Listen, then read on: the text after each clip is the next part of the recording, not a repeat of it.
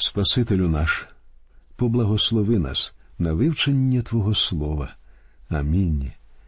Дорогі наші друзі, ми продовжуємо вивчення з Євангелії від Матфія. Треба сказати, що ця Євангелія багато в чому подібна до книги буття. Обидві ці книги є головними у всій Біблії, і вам обов'язково потрібно добре познайомитися з ними обома, щоб ви могли поміркувати над їхнім змістом. Я хочу запропонувати вам трохи надзвичайний варіант поділу Євангелії від Матвія. Цей розподіл буде небагато відрізнятися від загальноприйнятного, але він допоможе вам самостійно прокладати свій шлях вивчення.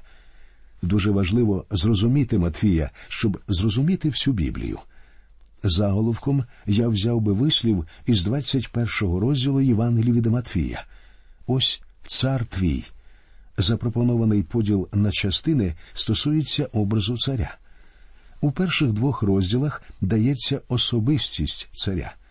З другого розділу до 16-го вірша четвертого розділу йдеться про підготовку царя.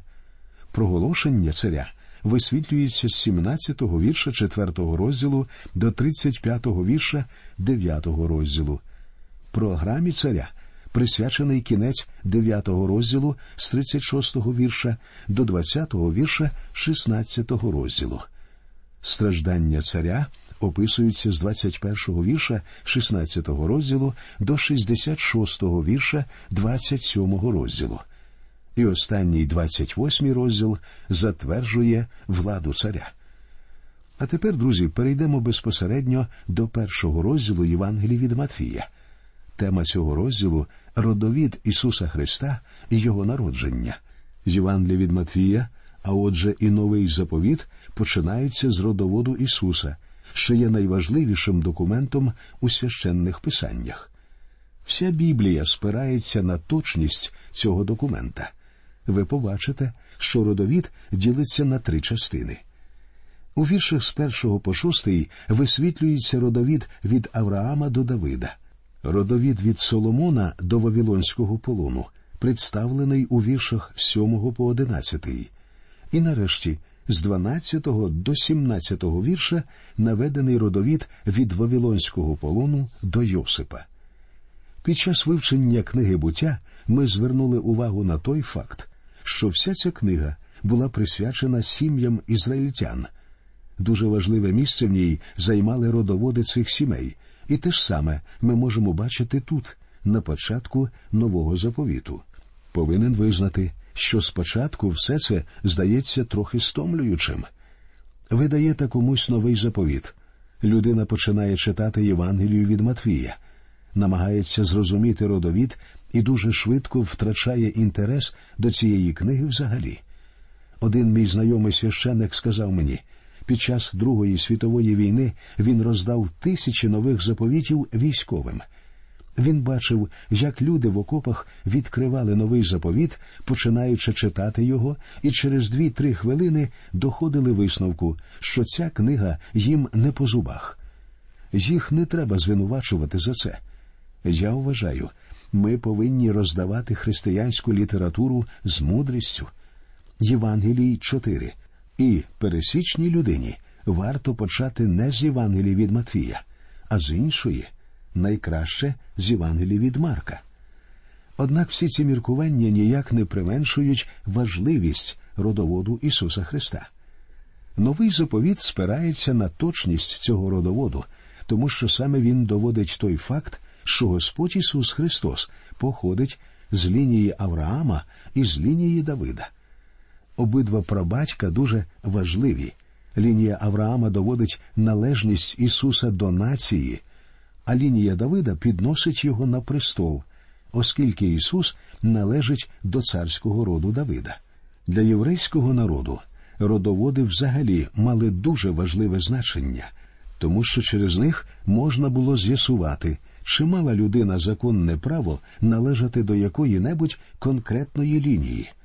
Наприклад, ми читаємо в книзі пророка Єздри, що коли Ізраїль повернувся з Вавилонського полону, люди шукали свого запису родоводу та не знайшли, і були вони вилучені з освященства. Єздри 2.62. У ті дні ще існувала можливість перевіряти споріднення по записах і довести належність до сімейства Левія або виключити з нього тих, хто намагався обманом отримати привілеї, що належали лише нащадкам цього патріарха. Очевидно, ці родоводи зберігалися у найвищих чинів уряду і були доступні для широкої публіки. Я думаю, вони зберігалися в храмі. Ізраїль був теократичною державою, тому церква і держава були єдиним організмом. Із цими документами міг ознайомитися кожний, і з нього, ймовірно, було зроблено копії ще до того, як в 70-му році нашої ери храм був зруйнований. Вороги Ісуса могли перевірити ще раз його родовід, що вони скоріше за все і зробили. Цей факт цікавий і важливий ще й тому, що супротивники Ісуса заперечували кожну дію Господа. Вони навіть висунули помилкове пояснення Його Воскресіння, але ніколи не могли заперечувати точність Його родоводу. Пояснюється це тим, що вони перевірили його і побачили, що він в точності відповідав істині. Все це дуже важливо, тому що в такому випадку Ісус виявляється в унікальному положенні. Ви пам'ятаєте, він сказав, що пастир входить у кошару до овець через двері, а злодій і розбійник шукає інші шляхи. Цією кошарою є народ Ізраїлю. Ісус не приходив до народу якимись іншими шляхами. Він увійшов головними воротами. Він увійшов дверима. Він дійсно народився з лінії Давида і з лінії Авраама. Саме про це і говорить нам Матвій. Ісус був виконанням усіх пророцтв старого заповіту. І тому вороги Христа не могли пред'явити Ісусу ніяких претензій щодо питання про родовід. Їм довелося шукати інші способи обвинуватити його, і, звичайно ж, вони гарно постаралися. Я вперше зацікавився Біблією, коли був ще підлітком. Тоді мені випала можливість бути на літній конференції, де Господь заговорив до мого серця. Там, на конференції, під час занять учитель Біблії торкнувся мого серця Словом Божим. Одного разу він запитав Хлопці, хто з вас прочитав усю Біблію за один рік? На конференції було від 200 до 300 юнаків, але жоден з нас не підняв руки. Він запитав про це чотири рази. Нарешті один парубок у задніх рядах нерішуче підняв руку і сказав: Я прочитав, але я читав тільки ті місця, які мені були цікаві. Я не читав родоводи. Усі засміялися. Учитель теж засміявся і зізнався, що і сам їх не читав. У той момент я раптом зрозумів, що якщо Дух Святий так багато місця приділив цим родоводам, у них обов'язково повинно бути щось дуже цікаве для нас. Тому я хочу, щоб ви звернули увагу на цей родовід. Він дуже важливий. Це родовід з боку Йосипа. У нас є ще й інший родовід з боку Марії. Він міститься в Євангелії від Луки. Отож, читаємо перший вірш першого розділу Євангелії від Матфія. Книга родоводу Ісуса Христа, Сина Давидового, Сина Авраамового. У тексті оригіналу замість слова родовід ужитий вираз книга поколінь. Цей вираз характерний для Матвія, і в новому заповіті ви більше ніде його не зустрінете. Але якщо повернутися назад до старого заповіту і перечитати книги пророків Малахії, Захарія і Огія, а потім повернутися до п'ятикнижжя і перечитати повторення закону, числа, левит, вихід і буття, ви напевно прийдете до висновку, що ніде в Біблії, крім Євангелії від Матфія, цей вираз не вживається. І раптом зовсім зненацька. У п'ятому розділі книги буття ви побачите наступне речення. Оце книга нащадків Адамових. У російському варіанті Біблії та в п'ятому розділі книги буття ми бачимо родовід, але в оригіналі йдеться про книгу поколінь. Таких книг поколінь дві книги нащадків Адама і книга поколінь Ісуса Христа. Як ви потрапили до сім'ї Адама? По факту фізичного народження. Ви не мали до цього ніякого відношення, Фактично, від вас це ніяк не залежало. Але саме в такий спосіб ви і я потрапили до сім'ї Адама. Ми народилися в ній. Але в Адамі вмирають усі, говорить Біблія. Таким чином, книга Адама це книга смерті. Але потім з'явилася інша книга книга поколінь Ісуса Христа. Як ви потрапили до цієї сім'ї у цей родовід? І сюди ви теж потрапили по факту народження, нового народження. Господь Ісус говорить, що ми повинні народитися згори, щоб побачити Царство Боже. Саме це народження дозволяє нам потрапити до книги життя Агнця, і ми потрапляємо до неї, довіряючись Христу. Ми всі перебуваємо в першій книзі, книзі нащадків Адама. Але я вірю, що ви, мій друже, також перебуваєте в книзі життя Агнця. Матвій говорить, що Ісус це син Давидів, син Авраамів. Але хіба Матвій не знає, що Авраам жив до Давида? Звичайно, знав, тому що він про це ясно говорить в іншій частині родоводу. Але чому він так будує своє твердження? Справа в тому, що він представляє Господа Ісуса як Месію, того, хто є царем, того, хто встановлює Царство Небесне на землі. І це головне. Він повинен був прийти з лінії Давида, виконавши пророчі обітниці старого заповіту, всього того, що Бог обіцяв Давидові. Він є син Давидів. Але Ісус є також сином Авраама, і це теж дуже важливо, тому що Бог сказав Авраамові і всі народи землі будуть потомством Твоїм благословляти тебе. Буття 22, 18. У посланні до Галатів 3.16 Павло пояснює, про яке потомство йдеться. Він говорить а обітниці дані були Авраамові і насінню його. Не говориться і насінням, як про багатьох, але як про одного, і насінню твоєму, яке є Христос. Отже Ісус Христос це син Авраамів. Читаємо далі з Євангелію від Матфія.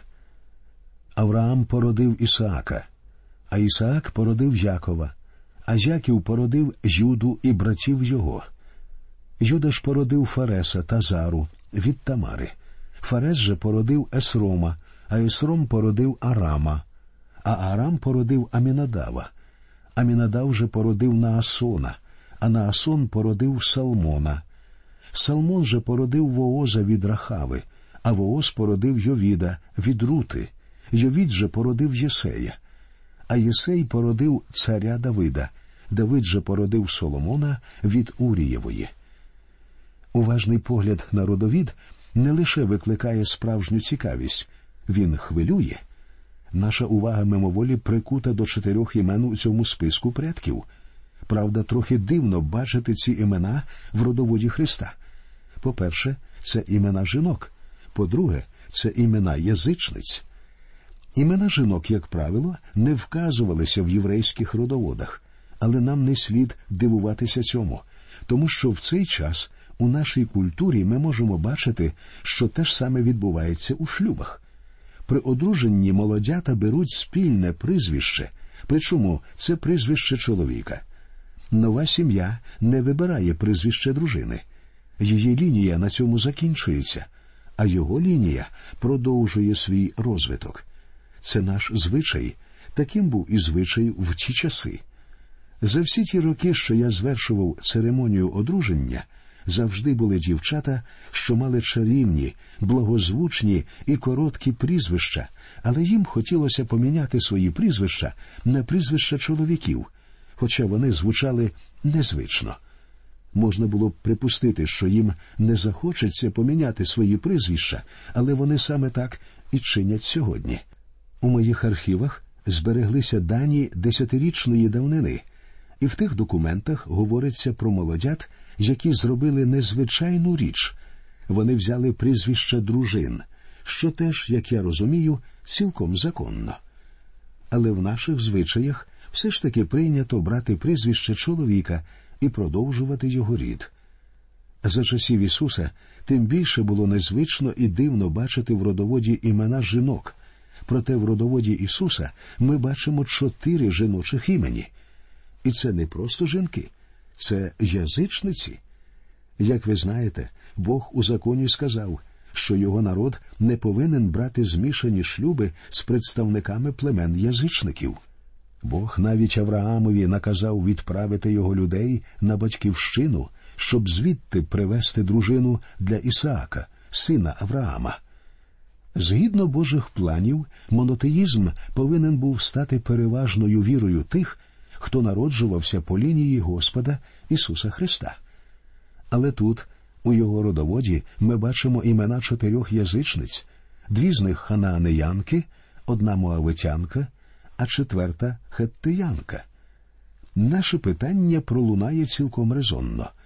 З яким чином вони потрапили до родоводу Господа? Тамара перша з цих жінок. Про неї говориться в третьому вірші. Історія Тамари міститься у 38-му розділі книги буття. Це один з тих розділів у Біблії, які розповідають про нечестивість. Тамара потрапила до цього родоводу, тому що була грішницею. Наступною, як ми бачимо, у п'ятому вірші йде Рахав. Це теж не дуже приємний персонаж, про який нам розповідає другий розділ книги Ісуса Навина. Але вона дійсно стала чудовою людиною після того, як пізнала живого, істинного Бога. Вірою блудниця Рахав не згинула з невірними, коли з миром прийняла вивідувачів. Євреям 11.31. Вона потрапила до родоводу Христа з простої причини, бо повірила. У неї була віра. Зверніть увагу на прогресію. Вона прийшла як грішниця, але потім зробила крок віри. Рут наступна жінка, про яку згадується в п'ятому вірші. Це гідний персонаж. В цій жінці ви не знайдете нічого поганого. Але за часів Рут існував закон, що виключав її з народу Божого, оскільки в законі було сказано не увійде на збори Господні амонітянин та моавітянин. Також десяте їхнє покоління не увійде на збори Господні аж навіки. Повторення закону 23.3. І хоча закон не допускав її в суспільство, знайшлася людина на ім'я Вооз, що одного разу прийшов на своє поле і побачив її. Вооз покохав Рут з першого погляду. Він виявив свою милість до неї тим, що прихилився до неї і увів її язичницю до громади Ізраїлю. Вона запитала, чому знайшла я милість в очах твоїх? Рут 2.10. Ми з вами так само можемо запитати про це Бога. І тут зверніть увагу на прогресію. Ми приходимо як грішники і робимо крок уперед по вірі, а Бог у своїй чудовій милості дає нам спасіння. Продовжимо розмову про родовід. Ми бачимо, що ім'я Вірсавія не згадане, про неї сказано як про Урієву, тобто як про жінку Урія, шостий вірш. Її ім'я не згадане тут тому, що вона не була винною в тому, що відбулося. У тому випадку згрішив Давид, і Давидові довелося заплатити за свій гріх.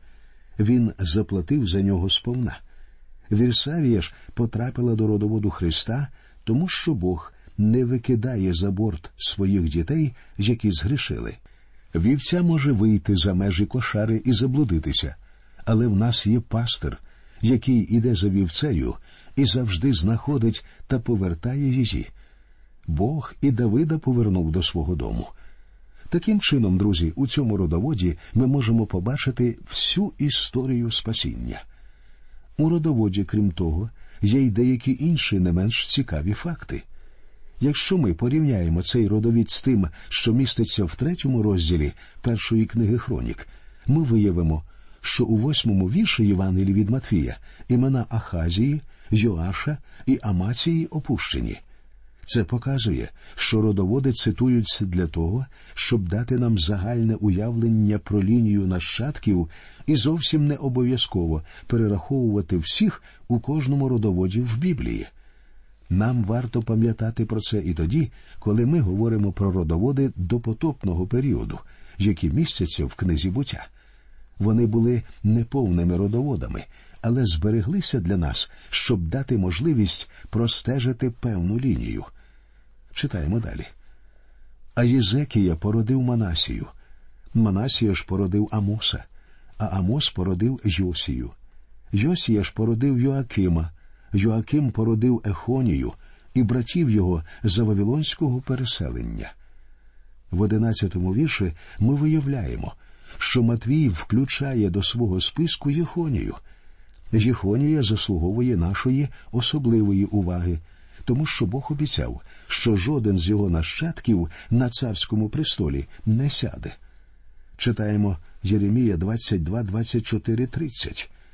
Як живий я, говорить Господь, коли був конія, син його Якимів, цар Юдин, печаткою перснем на правій руці моїй, справді я й звідти тебе зірву. Так говорить Господь. Запишіть людину оцю самітною, мужем, якому не буде щаститись у днях його, бо нікому з насіння його не пощаститься сидіти на троні Давидовім та панувати ще в Юді.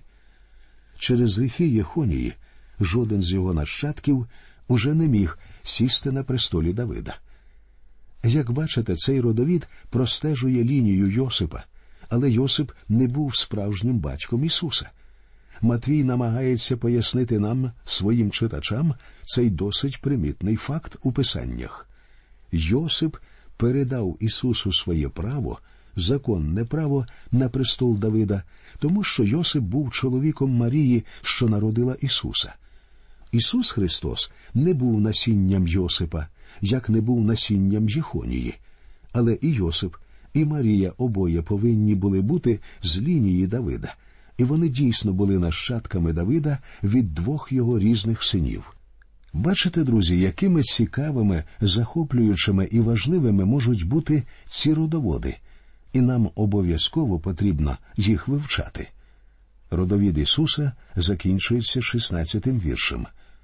А Зяків породив Йосипа, мужа Марії, що з неї родився Ісус, званий Христос. У наступній передачі ми продовжимо вивчення першого розділу Євангелії від Матфія. До нових зустрічей. Нехай Господь рясно благословить усіх вас.